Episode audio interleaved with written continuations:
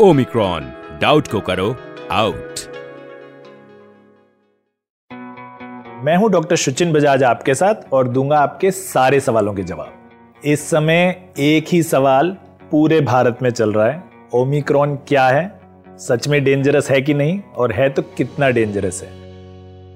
देखिए, पिछली बार हमने डिस्कस किया कि ओमिक्रॉन इसीलिए खतरनाक है क्योंकि ये वेरिएंट ऑफ़ कंसर्न डिक्लेयर कर दिया गया है। अब वेरिएंट ऑफ़ कंसर्न क्या होता है, इसके बारे में बहुत सवाल हैं। वेरिएंट ऑफ़ कंसर्न डिक्लेयर होने के लिए तीन में से एक चीज़ होनी ज़रूरी है उस वायरस में। पहली, या तो वो बहुत ज़्यादा ट्रांसमिसिबल हो पिछले वेरिएंट से, यानी कि फैलने में सक्षम। दूसरा, वो बहुत ज़्यादा लीथल हो, यानी बहुत खतरनाक हो पिछले वायरस से। और तीसरा, वो पब्लिक हेल्थ या क्यूरेटिव मेजर्स को स्किप कर पाए, यानी या तो वैक्सीन से बचाव ले पाए, या तो मास्क उस पर असर ना करें, या दवाइयाँ असर ना करें। तो अभी तक हमें यह पता है कि ओमिक्रॉन ट्रांसमिसिबल बहुत ज़्यादा है, पहले से।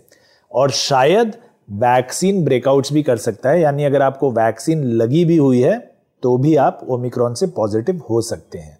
लीथैलिटी का अभी तक हमें नहीं पता है, और उम्मीद हम यही कर रहे हैं कि वो पहले से कम लीथल होगा तो इसलिए हमें यह पता है कि कम से कम एक कंडीशन वो फुलफिल करता है।